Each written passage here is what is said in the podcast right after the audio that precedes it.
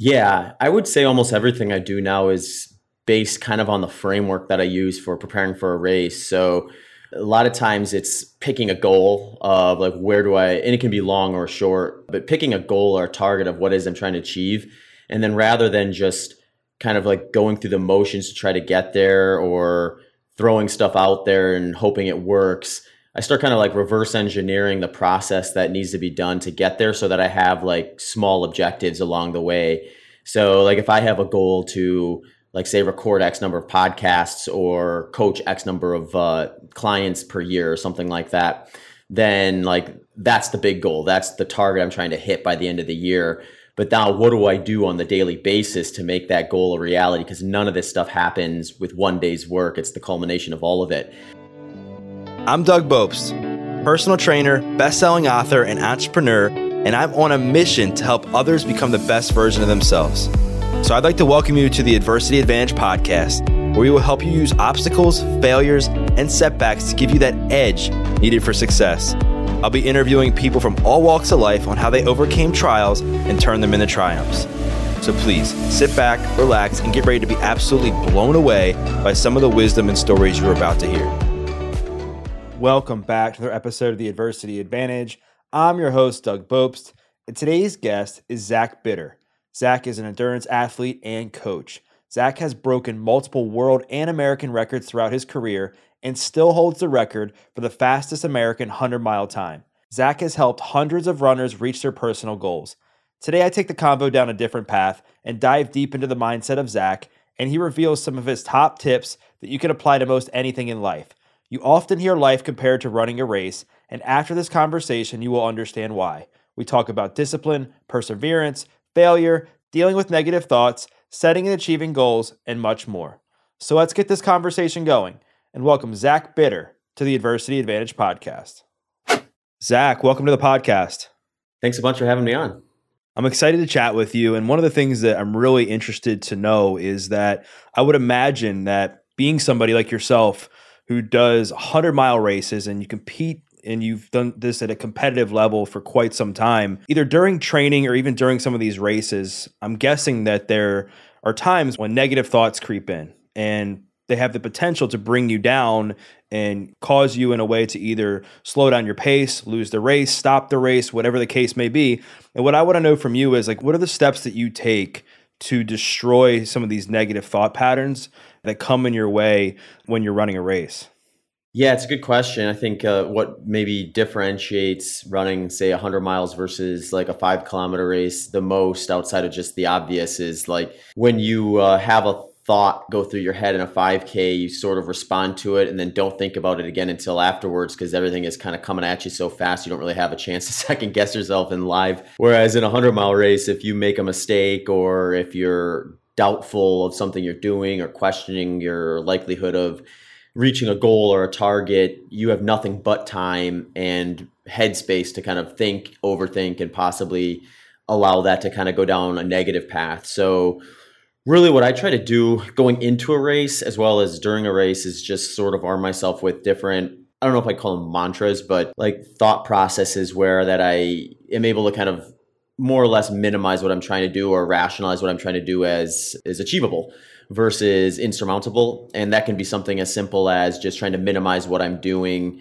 You know, it's easy to be like 30, 40 miles into a 100 mile race and overthink that 60 to 70 miles you have left just due to the kind of the nature of that lengthy of a distance. But when you think of it in the grand scheme of things, in terms of like how long it took you to prep, you know, you probably spent four, six months maybe just like putting in, you know, training day after day, leading into that, and you know, finding yourself partway through a race, you're actually much closer to finishing than it may look. So thinking of it that way, where including the training with that mindset process is helpful. Uh, pre-race stuff too, just like I like to use kind of race specific workouts, which for 100 milers tend to be kind of these lengthy long runs and, and sometimes back to back editions of that. Just give you an opportunity to kind of like practice that sort of uh, visualization process of like what you want to do when you're deep into the race and where you want your head to be what kind of things are you going to want to think of what do you want to focus on? And i find doing that sort of visualization and training really helps my ability to kind of just execute when i'm in those situations versus overthink. Makes it maybe a little more intuitive which which is maybe the biggest one of the biggest roles with 100 miles is you're just never going to get anywhere close to that distance in training. So you're closing a big gap between your longest long run and the distance itself. Generally speaking i think a lot of people in the ultra running community too it's like the theme is when things get hard to wrap your head around you need to minimize the target. So that might mean rather than thinking about getting to the finish line or getting to the next aid station or some mile marker that's down the road you know, it can be something as little as, all right, I'm just gonna like get to that tree in the distance, or if I'm on a track, I'm just gonna get around this one lap, and then I'm gonna worry about the rest later. So, giving yourself like bite-sized objectives can oftentimes help. And one thing that also helps too is if you've experienced enough, you kind of realize that there's this ebb and flow that kind of comes with it, where just because something's bad at one point doesn't mean it's going to get progressively worse, like you would maybe think intuitively would happen in reality, like you can continue the same activity that got you into that spot and you could be in a very positive place later. So you get enough experiences where you kind of break through some of those lows.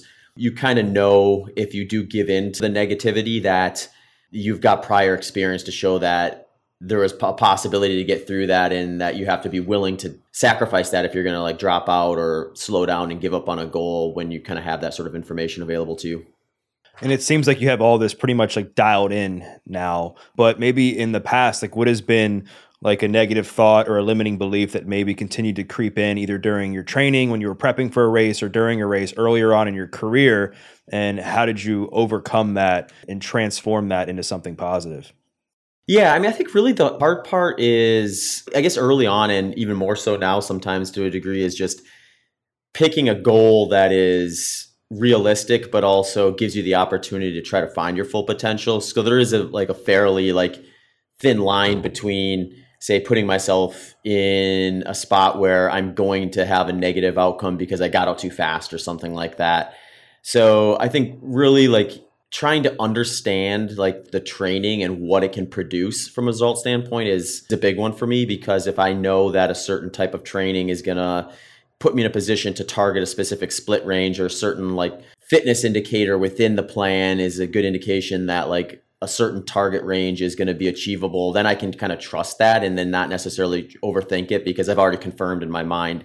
Early on though some to some degree it can be easier too because you get a little bit of ignorance is bliss where you don't know what you're getting into. And you know when i first did my my first 100 miler i think my mindset wasn't like am i going to finish this? It was like well, how fast can I run this? And I think having that sort of naivety to it can also feed into it. And then you kind of got to get through some of that middle territory where you're still learning, but you also know what's coming up too, which can be a hurdle for some people to get over. Right, right. I mean, yeah, that, that makes a lot of sense. And I would imagine that the more races you've run, like the more records you've set, like the more pressure there is, right, to perform. And I'm sure that can be challenging. I want to ask you. I know at one point you held the hundred mile world record, and then you sent somebody else like beat you and took that from you. And a lot of people they have trouble with failure. They have trouble with loss. How have you been able to accept that as part of the process and not let that like stop you from continuing to run?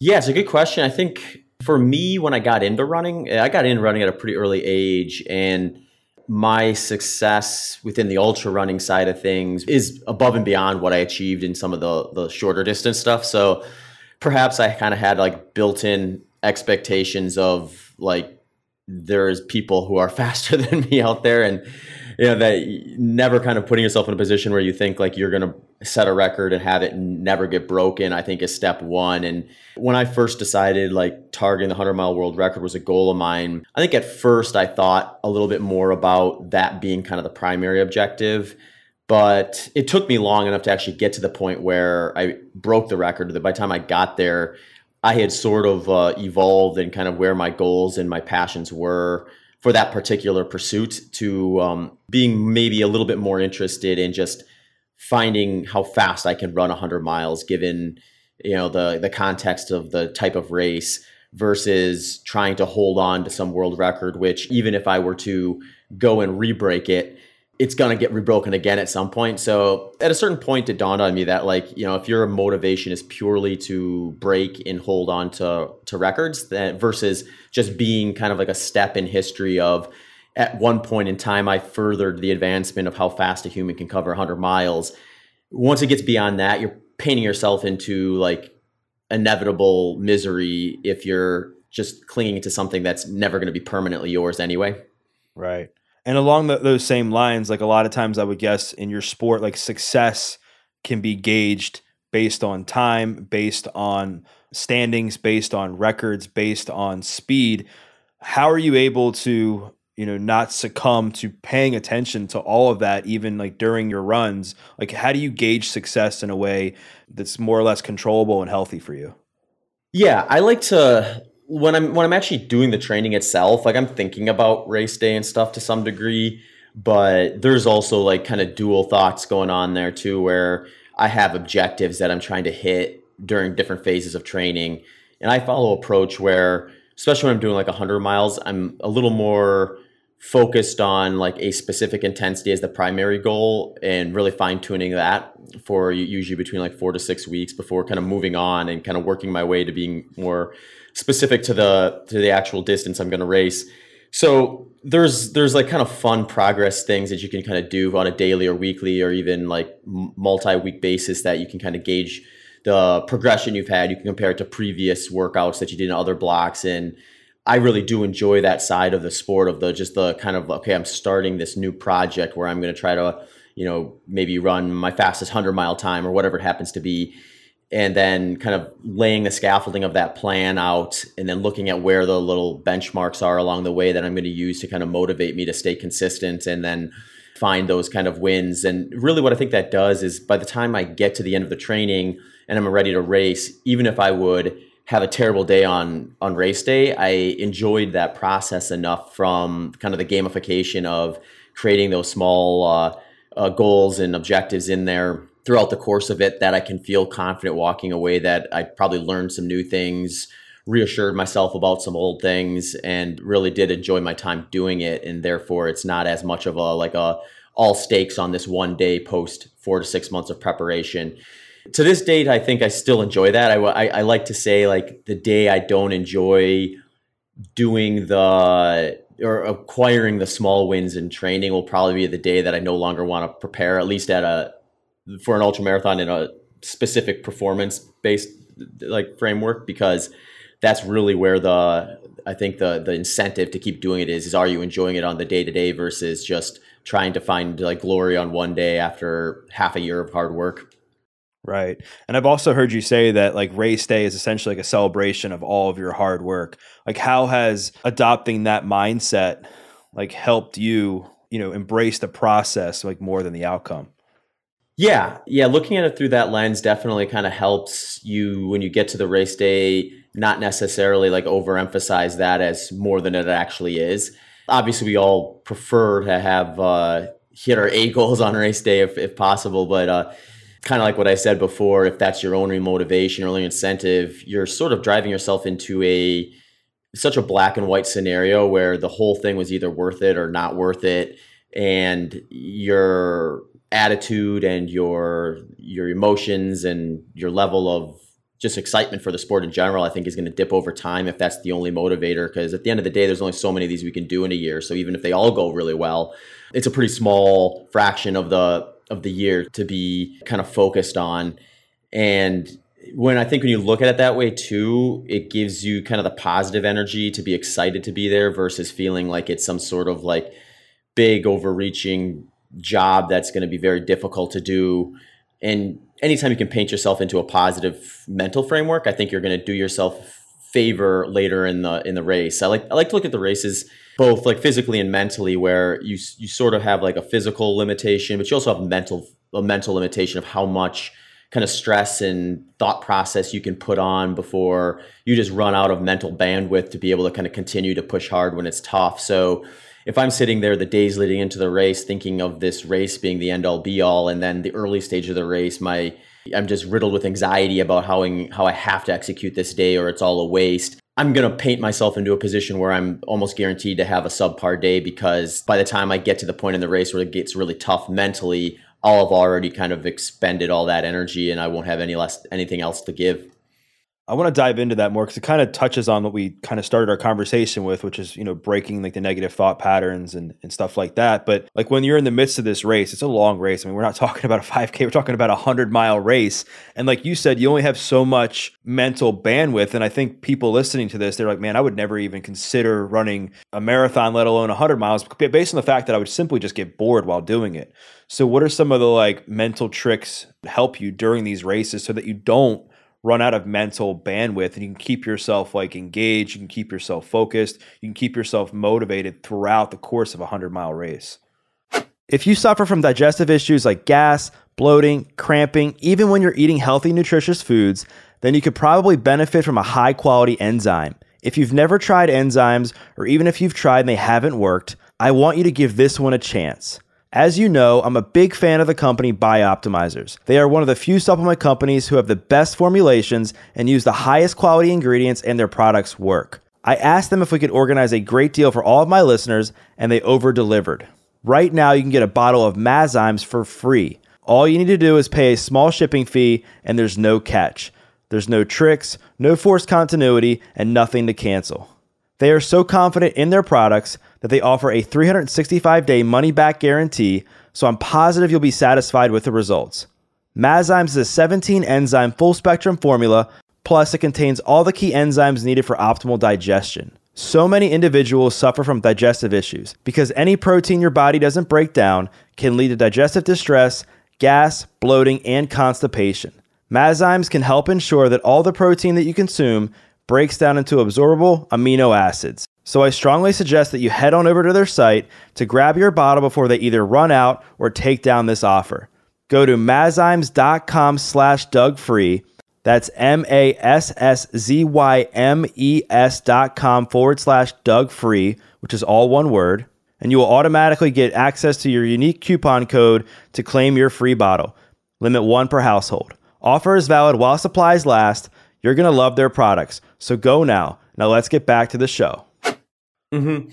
Yeah, I think this is one of the reasons that I like to uh, give a lot of thought to kind of the training because the more I'm kind of thinking about things in a little bit of a deeper manner with the workouts versus just going out and doing them and hoping, or you don't necessarily have to hope, you can tangibly like assess whether the physiological adaptations are taking place. But rather than just looking at it purely through that lens, if I look at it through like, what else can I get from this workout outside of the actual physical work that it is, you get a sense of just being able to sort of put yourself in a position where you're a little bit more able to go on cruise control on race day because you just know the intensity so well. You can kind of dial it up and then not overthink certain things that could kind of burn some of that mental bandwidth. So when I'm really executing well, the actual act of like running the pace I'm trying to hit sort of comes a little more naturally or with less thought to it.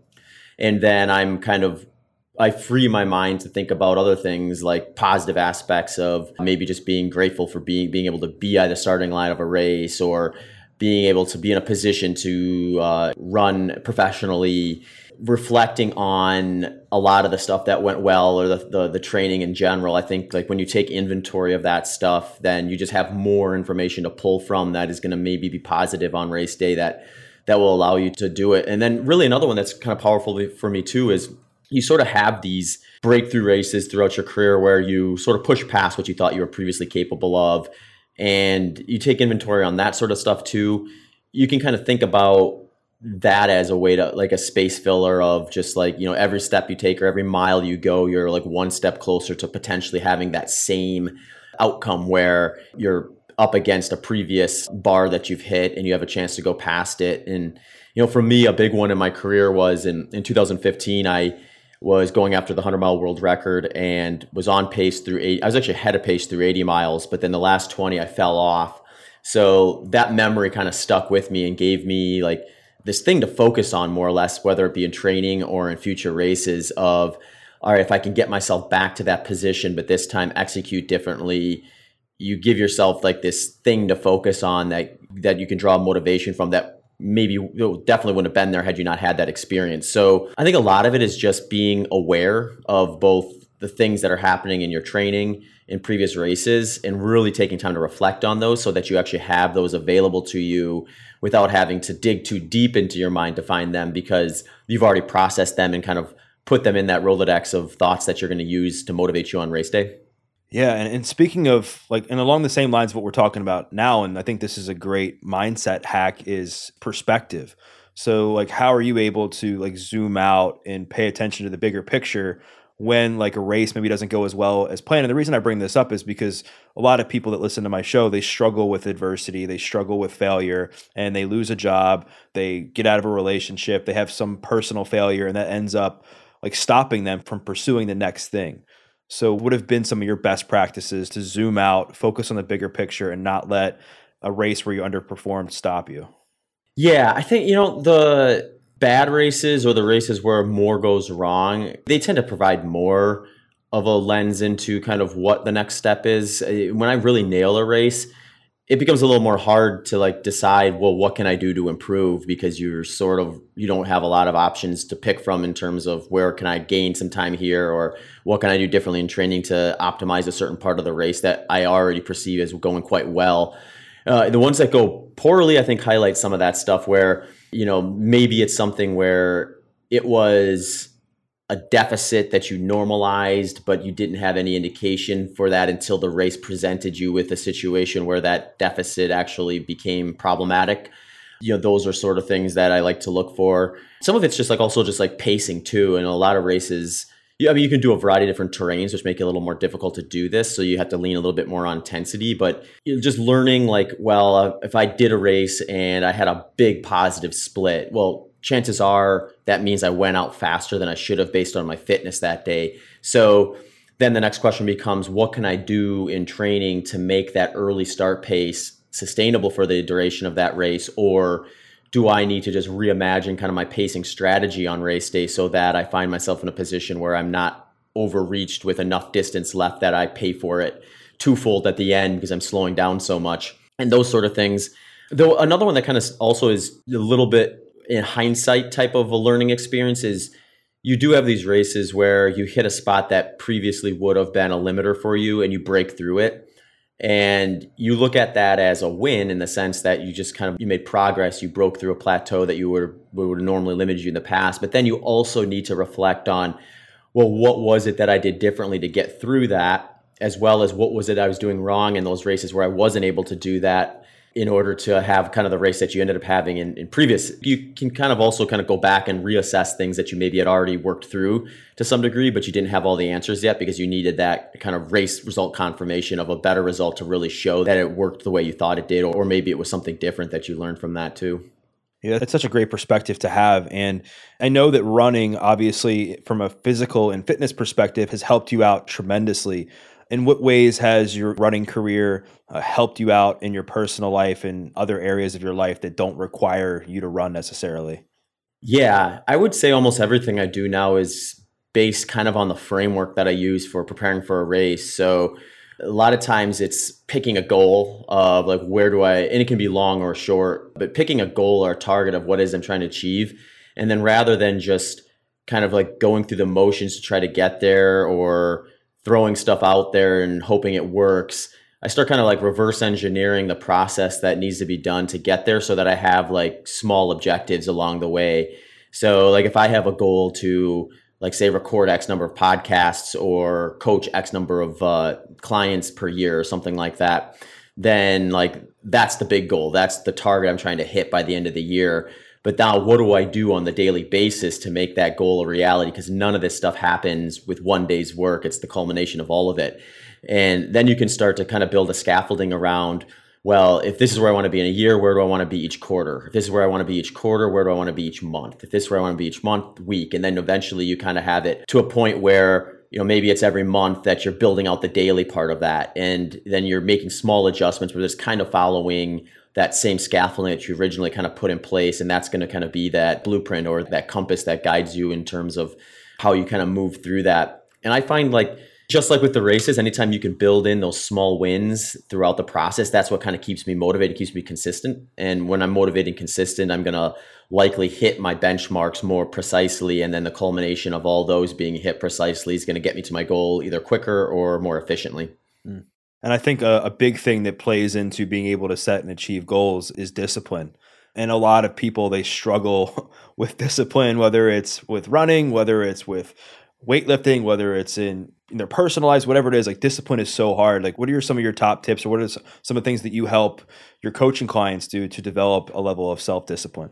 Yeah, I think discipline is oftentimes you can have a you can feel a casualty of poor discipline if you are either putting a big goal out there that is not broken down the way I just described because like you might get I mean this is like the New Year's resolution phenomenon, right? Someone says I want to lose X number of pounds, or I want to, you know, complete this race or get this level of fitness, whatever it happens to be.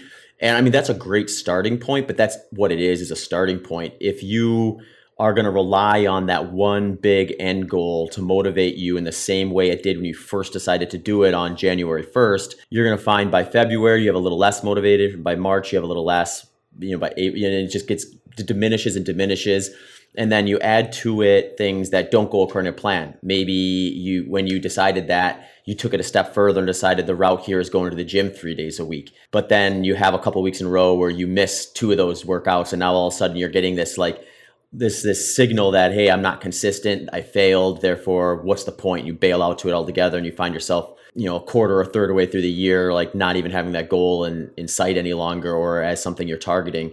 So I think like when you when you really want to find that success building in those small goals so that that consistency remains there and then knowing that there are going to be times where even a perfectly laid plan is going to have times where you deviate from it and you have to learn from those so like then when you do miss one workout it isn't like okay, I missed this workout, therefore I failed. It's I missed this workout, but if I look back at the last three months, I have well documented that I've been consistent, and this is the first one I really missed. So I need to look at the totality of what I've done so far versus this one problem, and then move forward from there. And I think that makes it easier to both learn from mistakes as well as not overreact to how much they weigh on you because no one great day in the gym or poor day in the gym or one bad day at work or great day at work is likely going to define the entirety of your year. So, kind of putting it in that perspective, I think, is oftentimes like a big step in terms of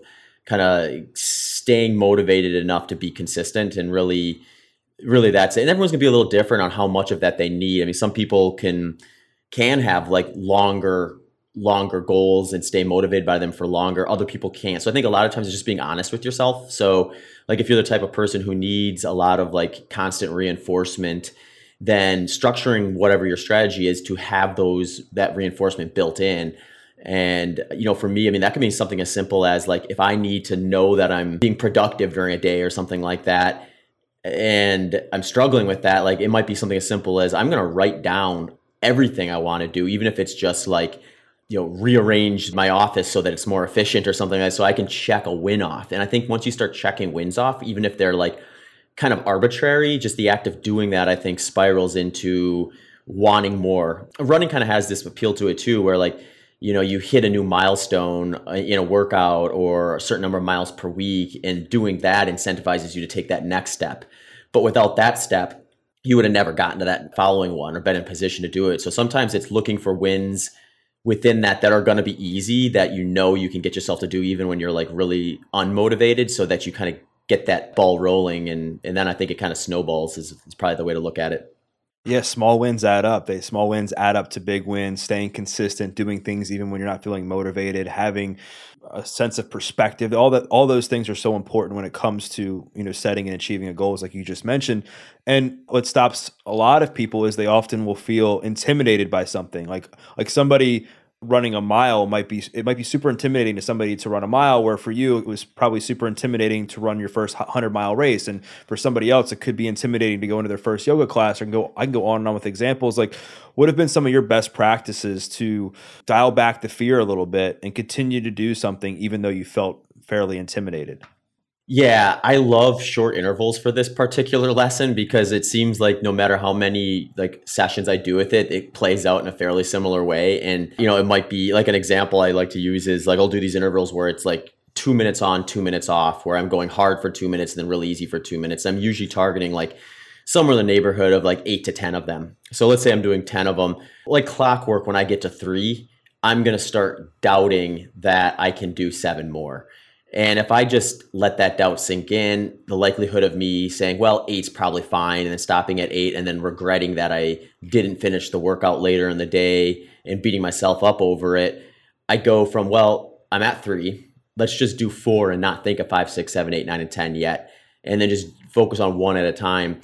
And you start doing that and you really teach yourself to kind of narrow in on what's the first step I need to take in order to complete this goal. And let's only think about that step that just prepares you, kind of like what I was talking about before, to more intuitively do that without thinking about it, where you almost kind of take that view of the task at hand by default versus having to like force yourself to think that way. And then when you get to like a race or you have a big project for whatever work you're doing, you sort of end up doing that same thing where you might think like, well, I got these 10 things I have to finish in order to reach this milestone in my career but if I'm thinking about how hard eight, nine, and 10 are going to be when I'm on step two or three, I'm never going to get to eight, nine, and 10. So I really do have to kind of like zoom in on what the big goal is and kind of focus on those smaller ones and take it that one at a time. And I think there's lessons to learn in that whether you're doing that in a workout or whether you're doing that with like your career or any any objective that takes more than one step to complete. Hmm. I want to get into like the progression, like the journey of your running career because for many people, like they might just their goal might be to end up just running a 5K, and it might start with them, you know, slowly beginning to like walk a little bit, then they are able to jog, run, and then they work their way up until they run that 5K. But for you, you've gotten to the point where you've not just run 100 miles, you've set world records. Like, where did this all start for you, and how did the distances continue to progress as your running career evolved? Yeah, I think one of the reasons why I'm still running today is because I didn't overthink it early, or essentially I was ignorant enough where I couldn't really overthink it.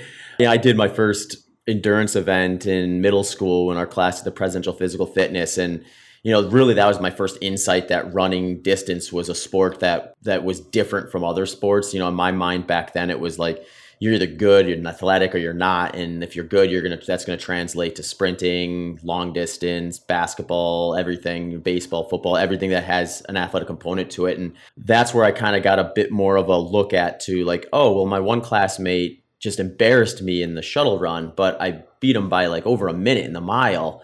It was kind of like a, a conflict of my worldview at the time. And from there, I didn't really overthink it much other than just like, oh, I guess I'm good at that and maybe not at that uh, but we're still very curious in doing other sports and other things. So I didn't let that kind of like all consume me and invest too much of my identity in running yet at that age. And it really, it wasn't until I got to kind of my senior year in high school where I started really thinking of myself as like a runner as part of my identity. And then it wasn't until college until I really decided to kind of learn what it was to be a runner in terms of like, well, if I do this workout, this is the type of result I'm trying to get, or this is the order of operations in order to properly prepare for like this distance and and start asking those questions of like, why are we doing this versus we're doing it because the coach told us to, and presumably that's going to make us faster. And, you know, and from there, I just kind of like started to once I kind of knew the the idea behind different workouts and things, I was also able to kind of assess like what parts of the sport I enjoyed the most and you know that got me thinking along the lines of like what workout intensities did i look forward to the most? What really keeps me motivated to keep showing up? And for me the long run was one that kind of really stood out. So after college i uh, started kind of building out the volume of my running to the point where i was consistently running like 100 mile weeks. And and that kind of led me to ultra marathon more or less. So it was sort of like a trajectory that was never well defined until it was. And then once it was defined and to the sense where i realized i wanted to focus my my energies on training for ultra marathons versus you know olympic distance things i was already kind of prepared to take that step without doing maybe too much too soon or placing too much of my identity or my self-worth into it so that i had the opportunity to show up and be willing to fail because if i failed it wasn't that i you know, it was it wasn't like a shot to my identity. It was just like a curiosity that I was trying to explore.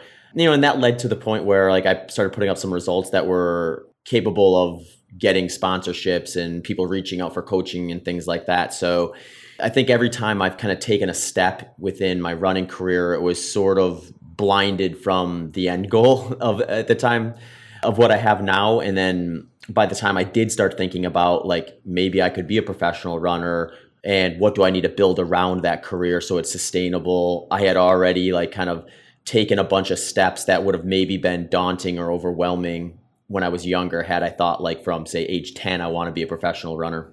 I'm guessing what's obviously one of the big things that's kept you like going this long and doing it so consistently and so successfully is your ability to stay healthy. And my question around this is how do you decipher between knowing if it's just like your mind or some of the negative thoughts that we've talked about throughout this conversation, like telling you to slow down, telling you to change your pace, telling you to stop the race or whatever it is, versus like you actually needing to slow down and adjust your pace or even potentially stop the race for the safety of your health?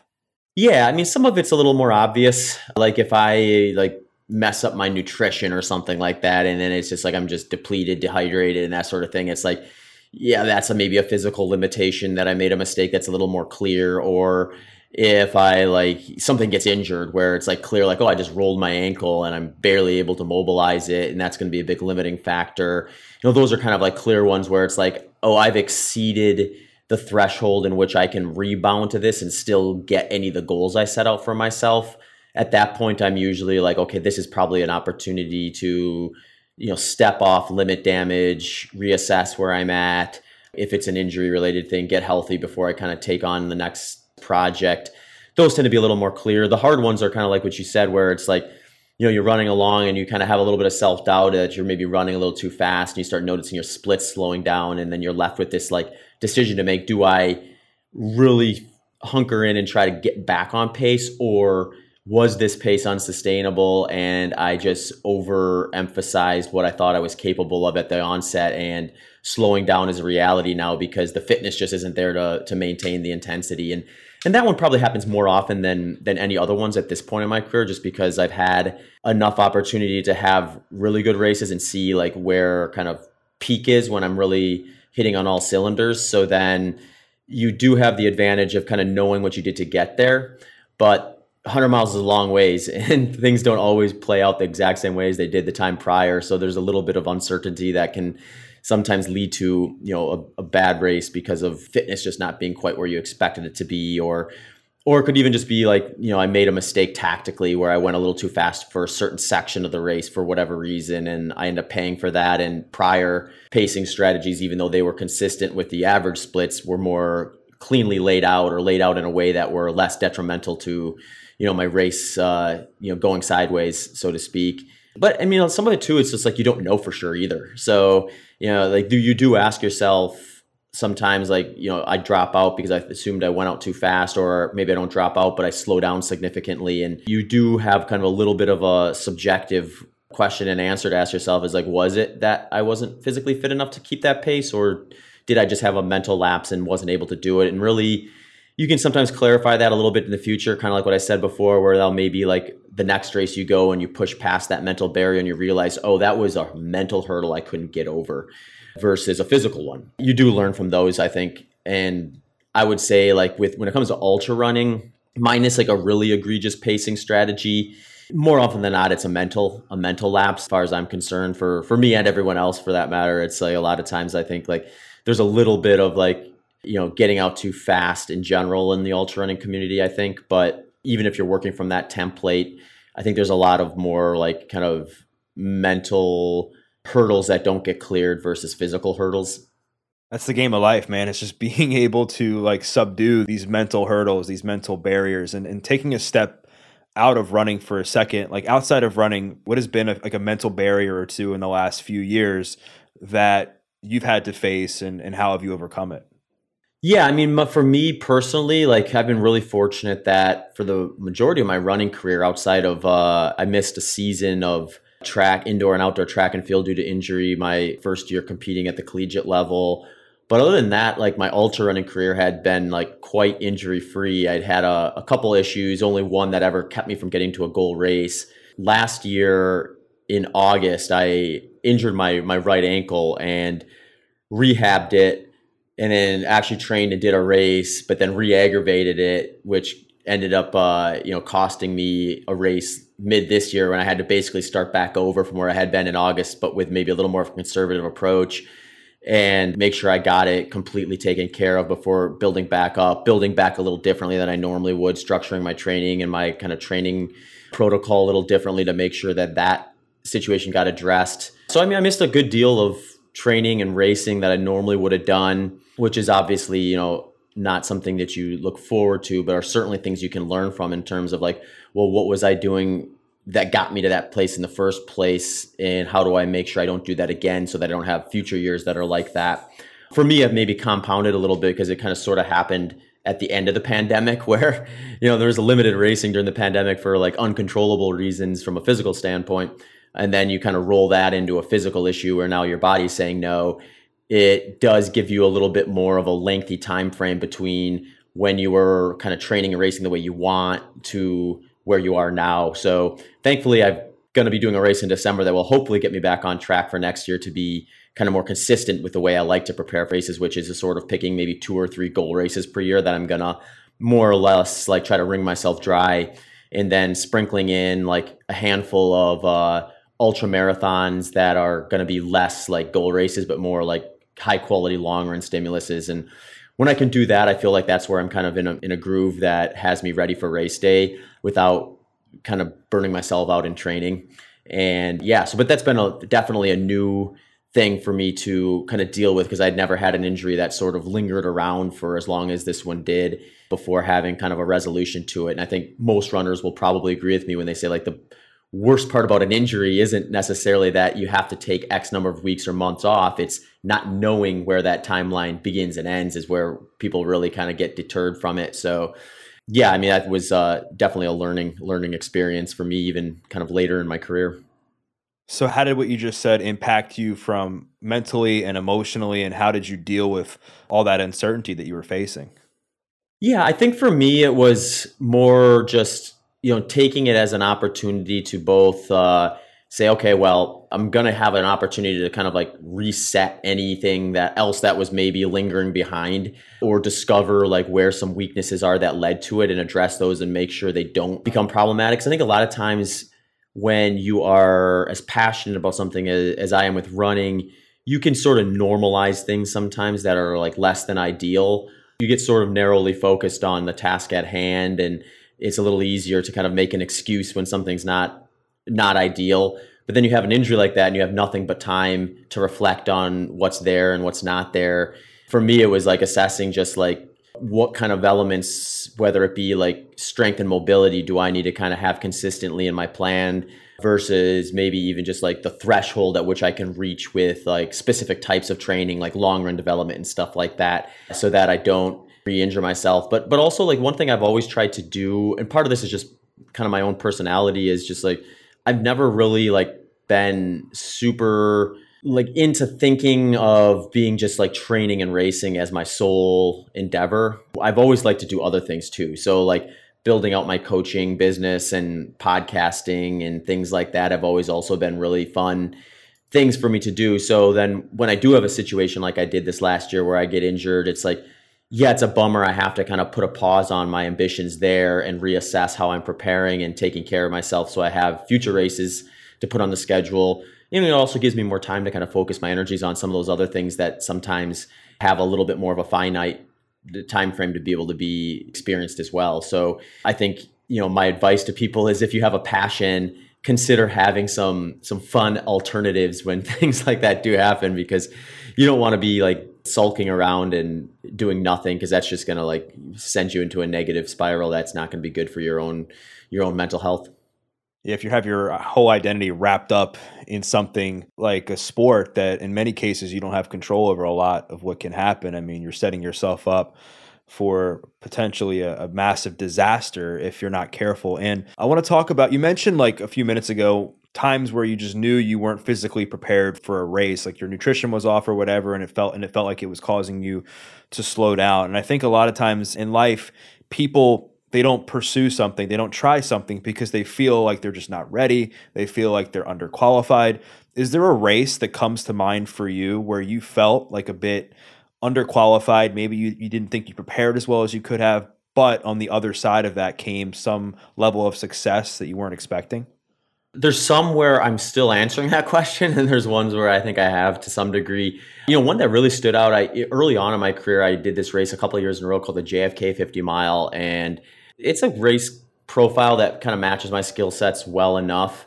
But I just had really bad execution the first two times and missed my potential by a fairly large margin.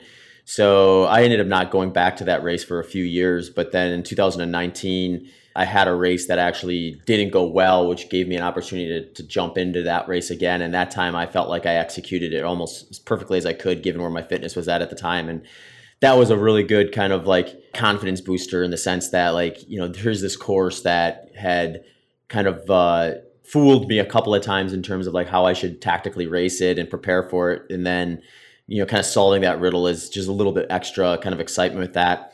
You know, another one was um, there's my my biggest weakness with kind of trail and ultra running because I do like to get off the track and the roads from time to time and do some of the trail stuff too. Is like technical technical trail and specifically technical downhill running is always like kind of a, a skill set I have to really kind of start early to kind of make sure I have it developed enough to be able to like really reach my potential on a course that has that sort of terrain and trained for a race called the San Diego 100 in 2019 that had a lot of loose rock and technical terrain on it that I knew I was going to have to prepare for. So I kind of set out a little earlier than I normally would to prepare for that one and made sure I had like the ankle strength and the skill set to kind of run on that sort of terrain a little bit more effectively than I would have in the past. It made that weakness, at least for like a, a time period, a lot, a lot less obvious. And, uh, you know, that always feels good too when you can, you know take something that is normally going to maybe deter you from even doing a race and turn it into enough of a skill that you feel confident in going out there and testing your limits on it for that. There's a couple races where i really would like to kind of further explore that and hopefully be able to talk about those being successes long term one is the western states 100 it was my first 100 miler and i've done it twice but neither time that i did it i feel like i really executed it well. So I'd like to get back to that one and see if I can really feel like I walk off the course, like knowing that I really kind of both prepared and executed on race day the way that I think I can. Another one that is maybe even more obvious is the the 24 hour, which is this event where you just see how far you can run in a 24 hour time frame. I've done that race a few times, often as kind of like a little bit of a last minute. Like I think I got one race left in me. I'm going to try jump in this and see how it goes to like one year where I trained very specifically for it, but none of them have gone well at all. So that one is a little bit more of a uh, like a large margin of improvement left on it, but it's definitely one where I'm still excited about and want to kind of figure out where my limitations are at. Hmm. And speaking of like gaining perspective and looking towards the future to, to see how you can improve upon your your running career like what's next for you i know like i know you've obviously you've set world records you've set us records like are you still in pursuit of trying to re-break that world record? Like, what's next for you in your running career? Yeah, so a couple things. I'm still very much interested in kind of fast runnable 100 milers, including the world record there. There's a few things that I've kind of got on the horizon. I'm going to be doing the Brazos 100 mile, which is like a very like it's basically a dirt road more or less. It's technically built as a trail or an off-road course but it's very flat very runnable. Really the only hurdle there is if it gets if it rains the week of then it gets it turns into a mud puddle versus a racetrack. I'm got my fingers crossed that it's dry and it's a racetrack because i think i can possibly break my off-road world best from 2018 there if things go well and weather cooperates. From there i think next year there's uh a couple options. I the, one would be going back to uh, the Olympic training facility in Milwaukee, Wisconsin, the Pettit Center, where I broke the world record in 2019 for 100 miles and take another swing at the current world record there. The motivator there is two. One, I think like I can go faster than I did in 2019 when I kind of look at just how that all played out. And the second one is uh, the running world over the last like five years or so has experienced a kind of a transition where we have this new shoe technology, which is uh, pretty uh, distinctly of an advantage in terms of how fast you can run in them versus without them. And the only question really is like, how much of an advantage does each individual have, distances and intensities and things like that. And when I ran the world record in 2019, I hadn't been wearing that shoe technology. So now my shoe sponsor Altra Footwear has a, has some options that have that tech in it. So I haven't done a real like targeted world record or like 100 mile PR attempt in that shoe technology yet. So there's like also that kind of curiosity around like you know what what can I do to improve just outright from what I did, regardless of the tech, and then on top of it with you know whatever like extra time I save with with the new shoe tech and that sort of thing too. So kind of like I said in the beginning, I'm still like really motivated to kind of test to see where my limitations are, and I don't think I've quite reached in that. So as long as that stays intact, I'll probably keep showing up. I want to dive into the shoe thing. So like what do you mean like the shoe technology? Like what about like what have they like implemented in these shoes that allows it to be a competitive advantage for runners? Yeah, so basically the way to kind of think about it is historically with running, the firmer and the lower profile the shoe you could get, the more efficient it was going to be because you're going to lose less energy into the shoe. So like that's this is why like if you look at like track races and things, these they would be wearing like racing flats where it's like this thin, hard like rubber sole essentially under your foot. It's going to be very taxing on your feet and lower legs, but for one race, you're looking for all the like benefits you can get from that. So you sort of just like that's not going to you're like your your feet and lower legs in like say a 5k on a track aren't going to like be the limiting factor. So you you opt to that really like firm low profile shoe. So it was basically less cushion more firm faster it was basically kind of the protocol. Then i think it was around 2015 Nike released a prototype of a shoe that had this new midsole compound where it was it sort of reversed the design of a shoe where now the more cushion you could add to this the better the performance is because this new midsole compound essentially had a higher energy return than even like a barefoot or low profile racing flat would. So it got to the point where now instead of people trying to get into low profile like racing flats, it was a kind of a race to what companies can make this shoe tech with the most cushion possible. And it got super absurd for a while where you'd see some shoe prototypes that had like a 60 millimeter stack height. And then they would also put these carbon plates in there.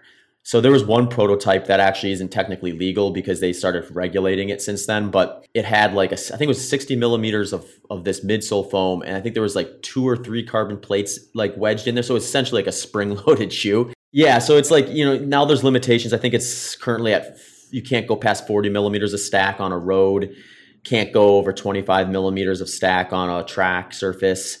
But I mean, the estimates are like usually around 4% performance. So, you know, when you're looking at like elite running, whether it be the marathon or be the 100 mile or whatever distance happens to be, when we're looking at like full percentage points in terms of improvement, you know, you're going from potentially just off the podium to winning a race in some cases. So, there's been some obviously growing pains with that sort of thing where like you got the company that originally comes out with the tech now all the other companies have to kind of catch up and then there's also just like uniqueness from one brand to the next in terms of how they actually like how much performance they actually do give you then there's also the individual component because like they come to this number the shoe was actually called the, the 4% for a while because that was the average improvement that people were getting from it but when you actually dig into the numbers, it was actually like a range that ended up at four. So you could have some people that are like maybe lower responders that only get like a 2% advantage.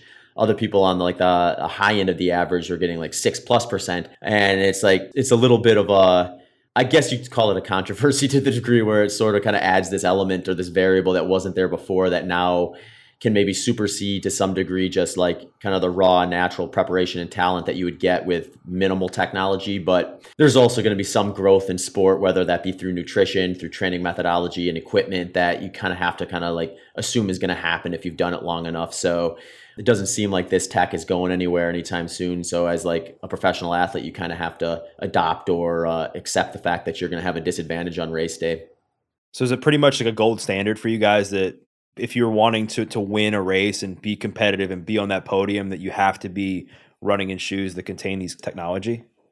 Yeah, if it's a it's like a world class event, especially if we're talking about like the marathon, you're not going to see someone winning in a shoe that doesn't have that technology in it. Just because the margin of winning is so small when you, especially when you get to the marathon, where it's whittled down so far. You're talking about like, you know, even someone who's above him. Like you take someone like Kipchoge, who's pretty undisputed, the best marathoner ever. Like you take the shoe tech from him and give it to like the guy who'd finished behind him or two places behind him. That's going to be the difference right there. So it's more or less like a requirement if you're looking for maximum potential. I think maybe when you get into like really long stuff, it's possible that there's enough other opportunities or variables that can also give you an improvement that you could either like supersede that advantage if that variable is going to perform for you. But I have a hard time believing that like whatever variable you altered to supersede that would it would conflict with also wearing the shoes, which would then put you even further up yet. So it sounds I, I, I, make it sound kind of like a big negative at times i think but you also have like a situation where like maybe less so with the ultra running community just because the, there hasn't historically been a lot of money in the sport but certainly at the olympic distance stuff like you know that sport had had a lot of performance enhancing drug issues like in the 80s and 90s and still today to some degree testing's gotten better and more frequent and diligent so you see less of it but to some degree people can make the argument like this shoe tech now allows a clean athlete to actually be able to compete with records that were broken with performance enhancing drugs that we just didn't have the testing to clarify but is pretty common knowledge when you're looking at just like the person's career and like where their their trajectories were and things and just the culture and everything like that. So i mean that would be the positive element of it is where it kind of like clears the board so to speak in terms of like reopening these records as no longer unbreakable because you had an era where doping was much more prevalent, and now you have an era where it's it's a lot cleaner than it would have been in the past. Yeah, I mean, I'm gathering that you're saying is that it's not going to take somebody who would typically finish 50th and then all automatically make them place first. It really matters like within the the top few spots as far as like like how much of a difference it'll make between you winning first or, or winning third. And and if you look at like a sport like golf, like I know it's slightly different, but they have technology in their golf balls and in their clubs that help the ball spin more. That helps the ball go further. So I think it's along lines of the same thing in that these technological advances are helping people just optimize their performance that much better in the sport. Speaking of like just the everyday runner, let's just say somebody who's listening to this and maybe they're they're looking to run a 5k, maybe they're looking to run a 10k or a half marathon or even a marathon. When it comes to shoes, like you don't have to give specific recommendations, but what are some things that you would have somebody look for in a good running shoe before they go about purchasing one?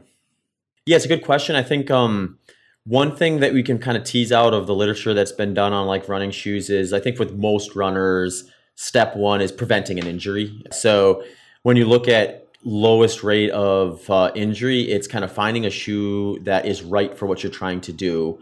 But then once you do that, which one is user identified most comfortable? So a lot of times how this plays out is if you go into like a running shop, they'll have like the employees there, they have a very good understanding of what is available. So you got you as the customer in this situation where there's hundreds of shoes to pick from. They'll assess like your specific mechanics, your gait, your particular foot, and everything like that. And they'll pull, say, three or four shoes off the out of the back that kind of match that. And then from there, it sort of transfers from their responsibility to your responsibility to identify which one feels the best under your foot. From there, you can look at just kind of like how you get to that point, even. And you know you have like a lot of different shoe types in terms of like kind of the firmness of the midsole the softness of the midsole the amount of cushion or lack thereof. I think another one good starting point oftentimes is like if you have a soft shoe like a really soft midsole what that does is when your foot touches the ground it's a little more relaxed kind of at that point of impact. So those foot muscles ankle muscles calf muscles lower leg stuff they're just not going to activate quite as directly or as I guess maybe you could say like as as harshly as they would in say a firm shoe. So if someone's dealing with a lot of lower leg issues like an ankle injury, maybe they had a, like a, a foot issue or a stress fracture or something like that, or they aggravated an Achilles tendon or calf strain, a softer shoe might be good for someone like that because they want to protect that point that is kind of behind due to that that ailment versus someone who's maybe dealing with the opposite problem where like maybe their knees or hips or lower back is giving them trouble. For that person a firmer shoe may allow that lower leg like their foot ankle calf muscles to engage more pronounced and by doing that absorb more of those impact forces and keep their strike a little more precise so that those impact forces aren't ending up in like their knees and hips and things like that and then you can have like someone who's healthy but really wants to kind of optimize things. And when you go through like a full training plan you have like these ebbs and flows of your body feeling fresh and ready your body feeling a little bit sore and tired and you can kind of navigate that stuff with those type of things too. And I, I like to call it like a shoe quiver where you don't necessarily have like one pair of running shoes. You might have a couple or a few where each one kind of has its own unique purpose. Like one might be like your performance based shoe. One might be a little more firm. So like if you do have an issue where like your knees or hips are bothering a little bit, you might wear that firmer shoe to kind of keep those areas from getting worked. Or if like you did a workout and your feet are sore, your calves are sore, then you might want to you got doing a recovery run, you might want to wear those cushion shoes to kind of protect the area that's that's giving you the most uh, signal that it needs a little extra time to rest and recover.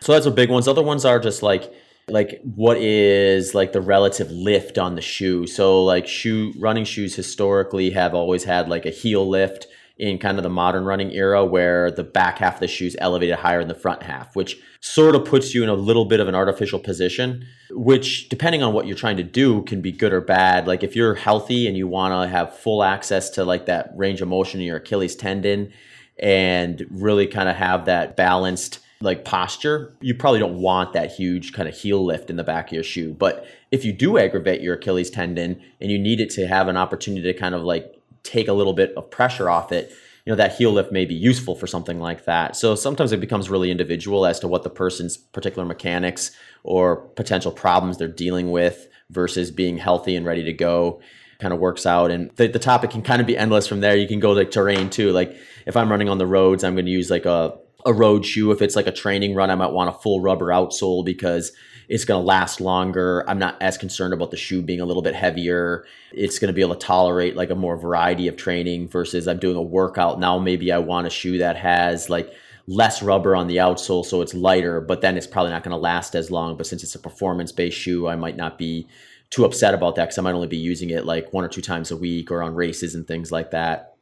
That's a lot of great information, man. And I, I guess I just, like you said, just encourage people if they have like a local running store to go in there and check out like not only what they have to offer, but have one of their professionals that work there, like, you know, analyze their gait, their foot and see like what the best approach is going to be for for getting a running shoe. And and so Zach this has been awesome. I loved like diving into your your story diving into your different mindset tips and, and hacks of of how you're able to persevere during some of these super long races. And I, I have a feeling that people are going to want to connect with you. They're going to want to follow along on your journey. Perhaps check out your your podcast or even look into your coaching. So where's the best place for people to connect with you yeah, first, thanks a bunch for having me on, Doug. It's been a blast chatting, and yeah, hopefully your listeners find some valuable tidbits in there.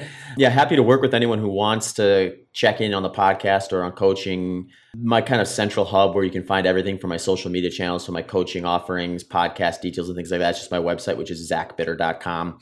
Yeah, from there you can link to everything. I'm most active on Instagram, which is just at Zach Bitter. Amazing. Well, I'll make sure to link all that stuff in the show notes. And for those listening, what I invite you to do is to share a takeaway. Maybe it was something that, that Zach said as far as some of the mindset hacks he uses to get himself through races. Maybe it was how he is able to use failure to his advantage. Maybe it was something that he said about like how he was able to keep going with his running career after he lost the world record. Maybe it was something that he shared as far as discipline. Whatever the takeaway was, make sure to tag Zach, tag myself, because we'd love to hear your feedback. And we once again thank you for listening to this episode of The Adversity Advantage. I'm your host, Doug Bopst. We'll see you next time.